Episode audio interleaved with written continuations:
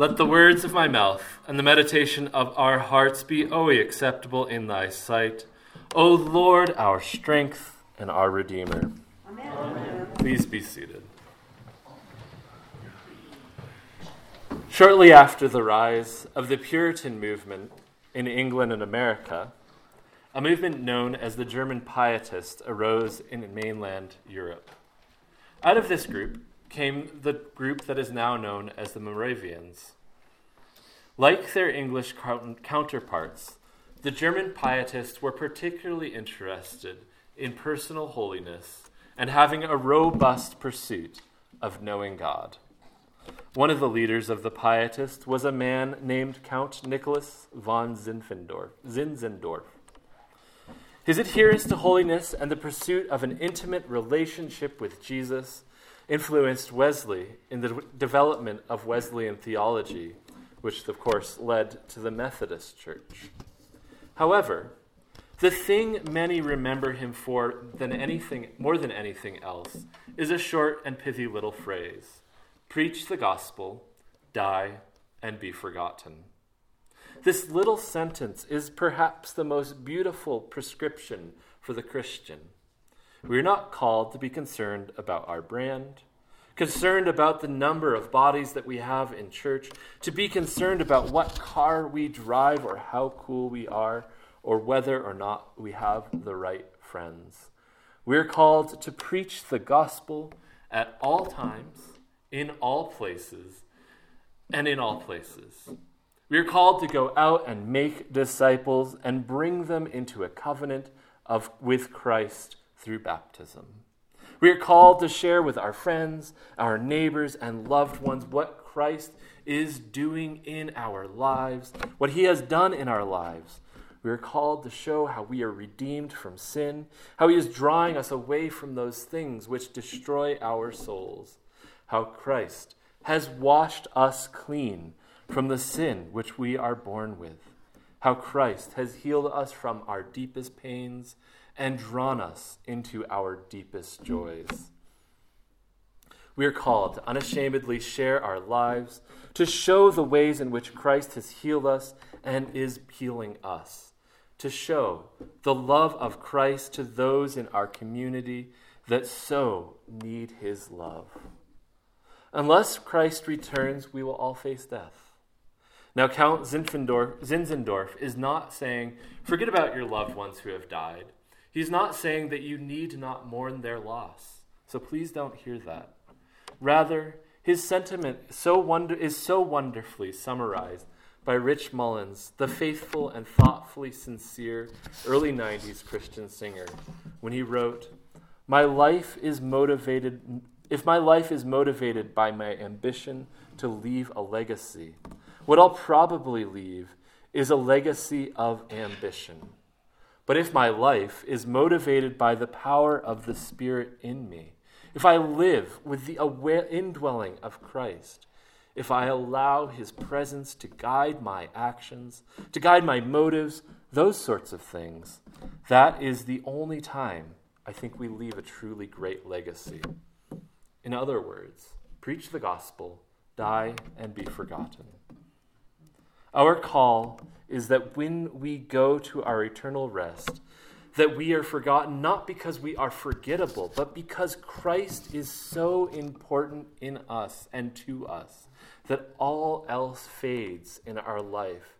Instead of being motiv- motivated by the self, we're motivated by a deep desire to glorify God in all we do. Instead of being motivated by getting so much treasure in the here and now, that we store our treasure up in eternity. We make our concern for the things that are eternal. I remember for some time, developing one's own brand was rather popular sentiment. Most peculiarly, I found it amongst pastors. People wanted to show off who they were as individuals and make sure everything was presented perfectly in a unique picture. My occasionally scruffy beard gives away that I was not part of that. This also, though, was troubling. Yesterday, as I was wrapping up the class that I attended this past week, I was chatting with the professor. Sadly, I think this is the last class that I will have with him. As we lamented this, I jokingly asked if he would survive without me blurting out random thoughts in the midst of his lecture. He said that he suspected someone else would fill that hole for me. but it was then that I remembered this thing that was a great comfort to me. The church doesn't need me. I need the church, but not the other way around. That is to say, your salvation, your spiritual growth, your sanctification does not depend upon me, but it depends on Christ and Christ alone. Yes, I am called to point you to Christ over and over and over again. I'm called to remind you of who he is. I am called to exhort you to repentance when you have sinned and to comfort you when you are wounded. I'm called to encourage and strengthen, admonish and direct. But the reality is, Christ can use whomever he pleases to accomplish this. But how grateful I am that I get to do this.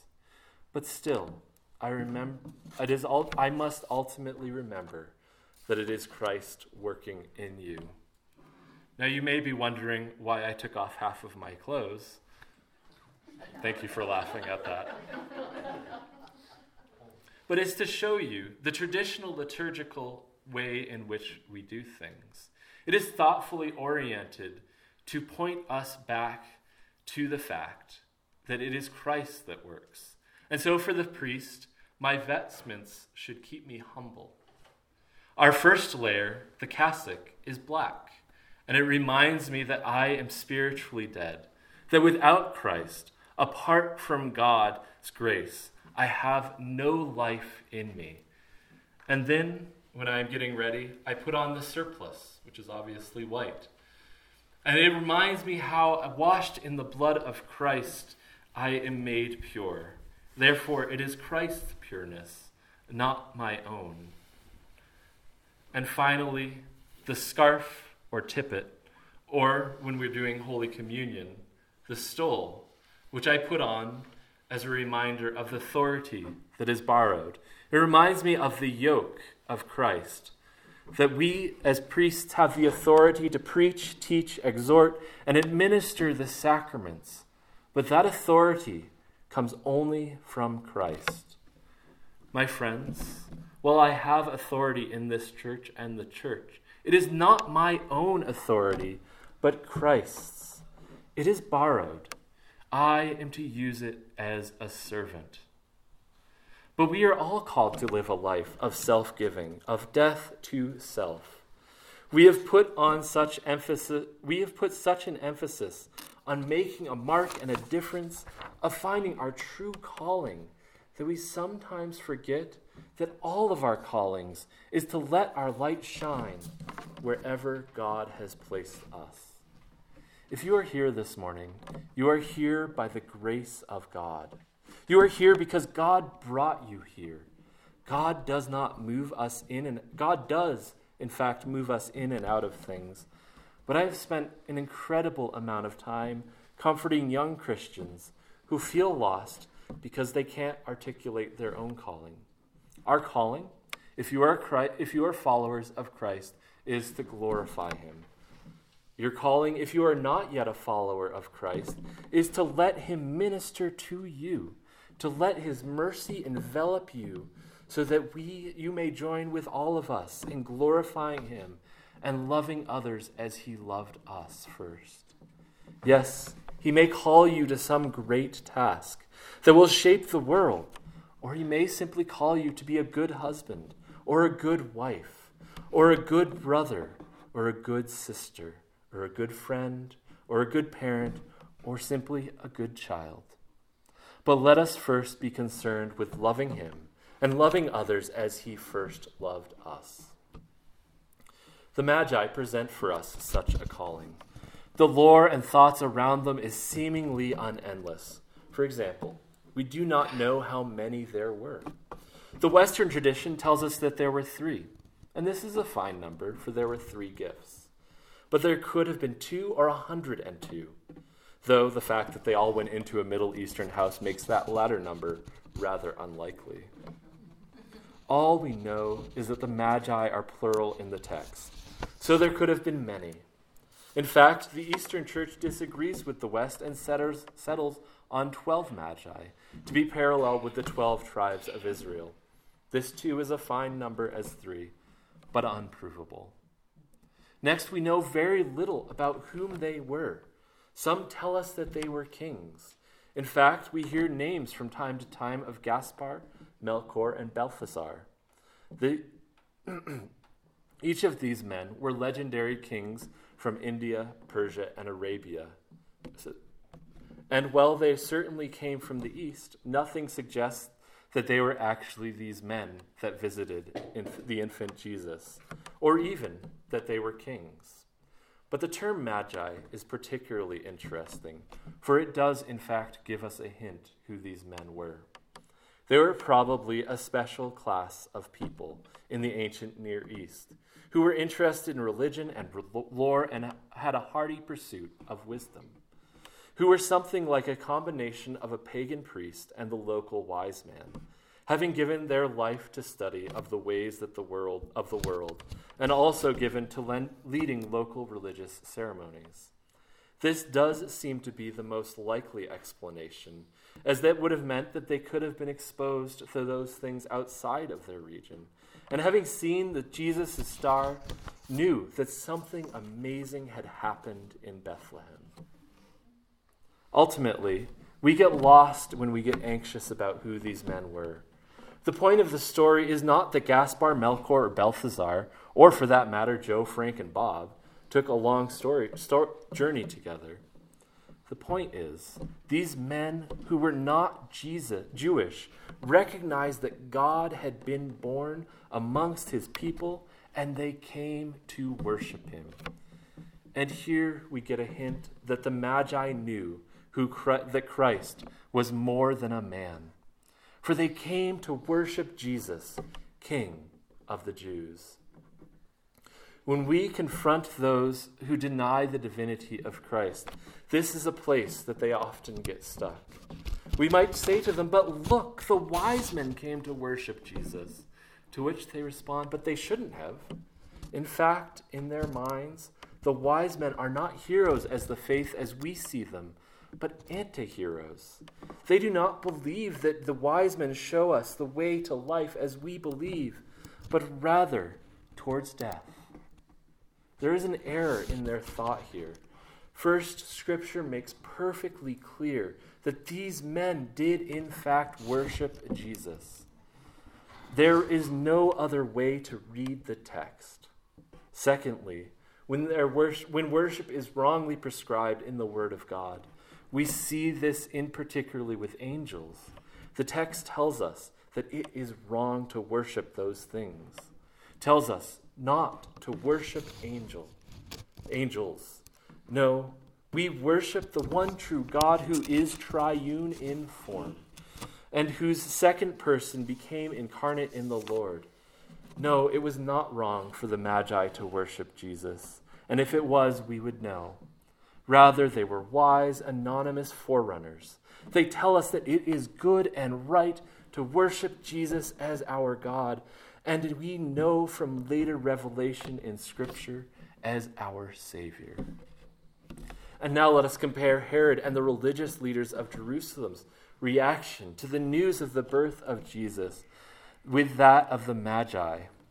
Herod and all of Jerusalem with him was troubled but the Magi rejoiced it with exceedingly great joy when God revealed the place of the house, uh, the place in the house which Jesus was.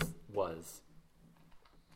What is our reaction when new, visit, new people visit the church? What is our reaction to the opportunity to love upon someone who is destitute, to love the migrant, to the one who is not like us, but so desperately needs to know the love of Christ. Has it occurred to us that these people might be angels sent for us to have an opportunity to minister to them, as the author of Hebrews says? that these people are the image of Christ, whom we have the opportunity to show his love to. My friends, you so often do a beautiful job of welcoming those who are unknown into our worship. But sometimes I have grown distressed when I look out and I see a new person sitting alone. One day, I looked out and a man was sitting for the, who was here for the first time was sitting alone, and it almost appeared that he had the plague. He sat alone in a pew, and no one was in the pews around him. I do know at other times you are amazing at welcoming strangers in amongst us. And I know you how lo- your profound love. But let us become even better at loving the stranger. Let us not be afraid of him or her. For yes, we live in scary times. We live in times of deep hate and distrust. But we cannot combine, combat hate with more hate but only with the divine love of Christ, the sacrificial love that Christ has for us. And so let us greet every person who enters into this building with or into our life with his love. Someone posted this this past year of the three rules of engagements that her husband and her have for new people in church. First, an alone person in our gathering that is, their worship service, is an emergency. Second, friends can wait. Third, introduce a newcomer to someone else. My friends, please, if you see someone alone, even if church has started, even if it's halfway through, get up. I know it's awkward, but walk over to them, introduce yourself quietly, and ask them if you may sit with them. I have chosen churches because someone did that for me. I pray that the love of Christ abounds all the more within our community. May we rejoice so greatly to meet a new person. But here is the second question the Magi and Herod pose for us. To follow Christ is a calling to continually die to ourselves. Here is the place where I struggle too. When Christ calls us into deeper intimacy, calls us to death to ourself, calls us to leave behind some idol of our heart, and beckons us into something more deep and more profound with Him? Are we troubled like Herod?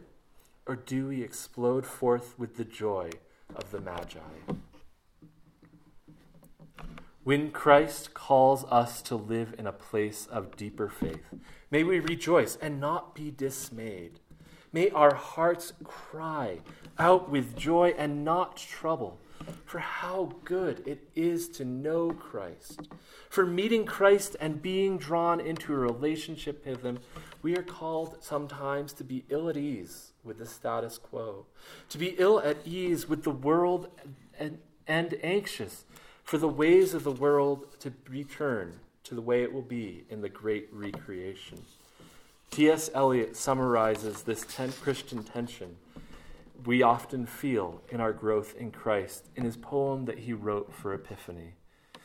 It is written from the view of one of the wise men, sometime after their great journey to worship Christ. The wise man contemplates to himself, All this was a long time ago. I remember, and I would do it again. But set down, this set down, this, were we led all the way for birth or death. There was birth, certainly, but we had evidence and no doubt. I had seen birth and death, but had thought they very different. This birth was a hard and bitter agony for us. Like death, our death, we returned to our palaces, these kingdoms, but no longer at ease here in the old dispensation. With alien people clutching their gods, I should be glad for another death.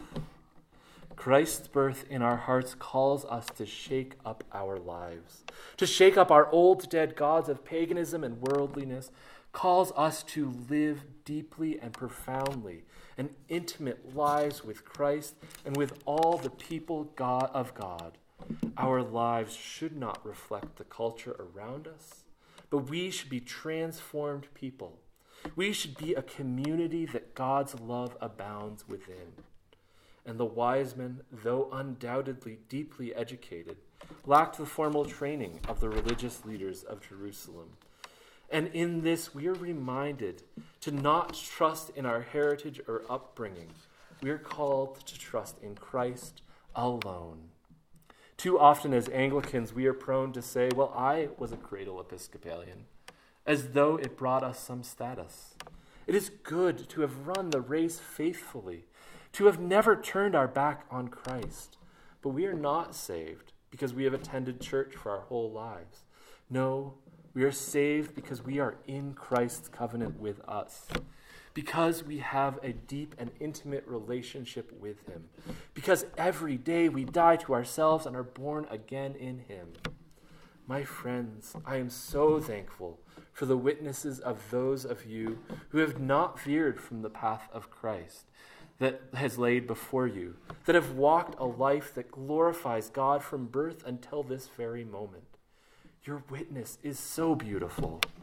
But trust not in your witness, but in Christ and Christ alone.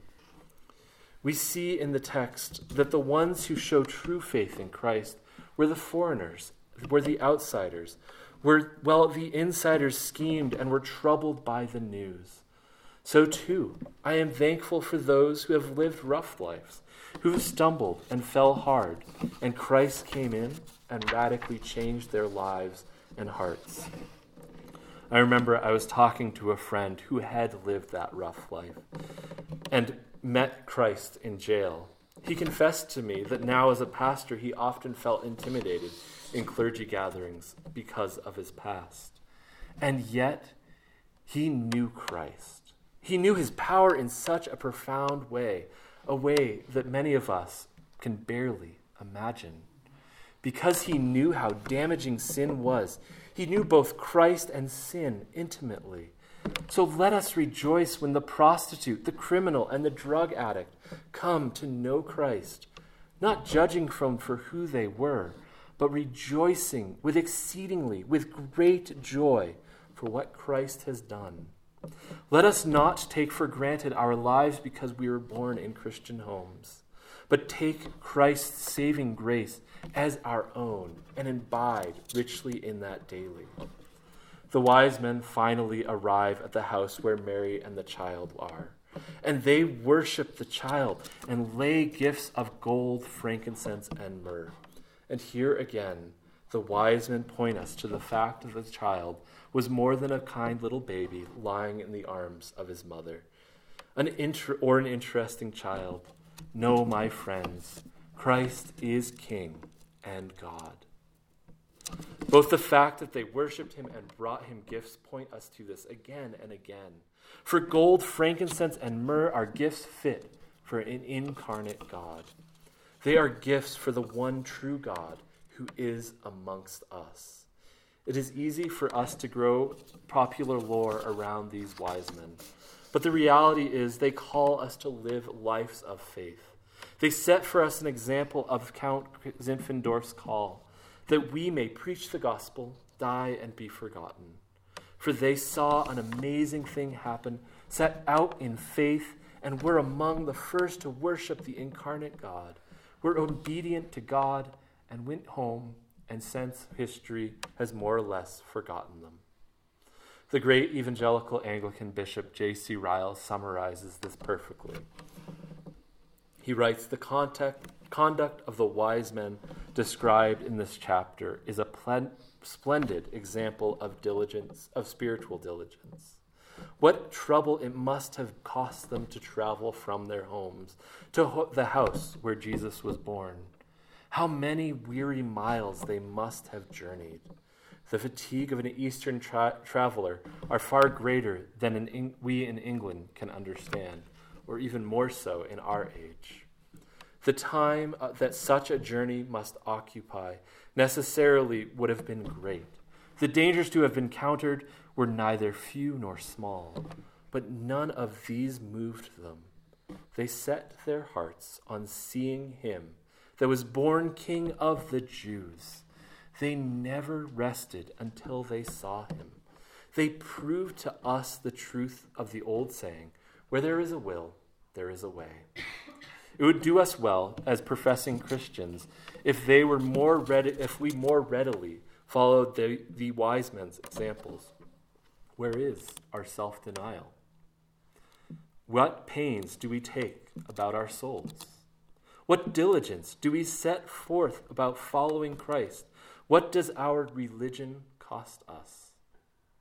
These are serious questions, and they deserve serious answers.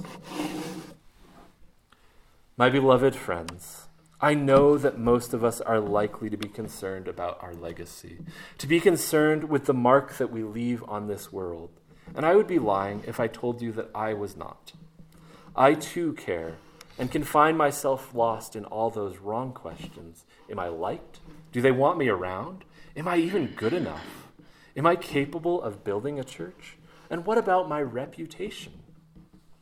If we grow consumed with worldly questions, we lose this call to diligence, this call to death to ourselves in life and to life in Christ.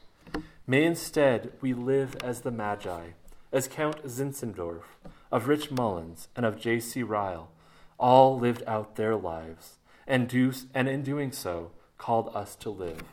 May we preach the gospel, die, and be forgotten, that we leave not a legacy of self, but that all might be drawn unto Christ. In the name of the Father, and the Son, and the Holy Ghost. Amen.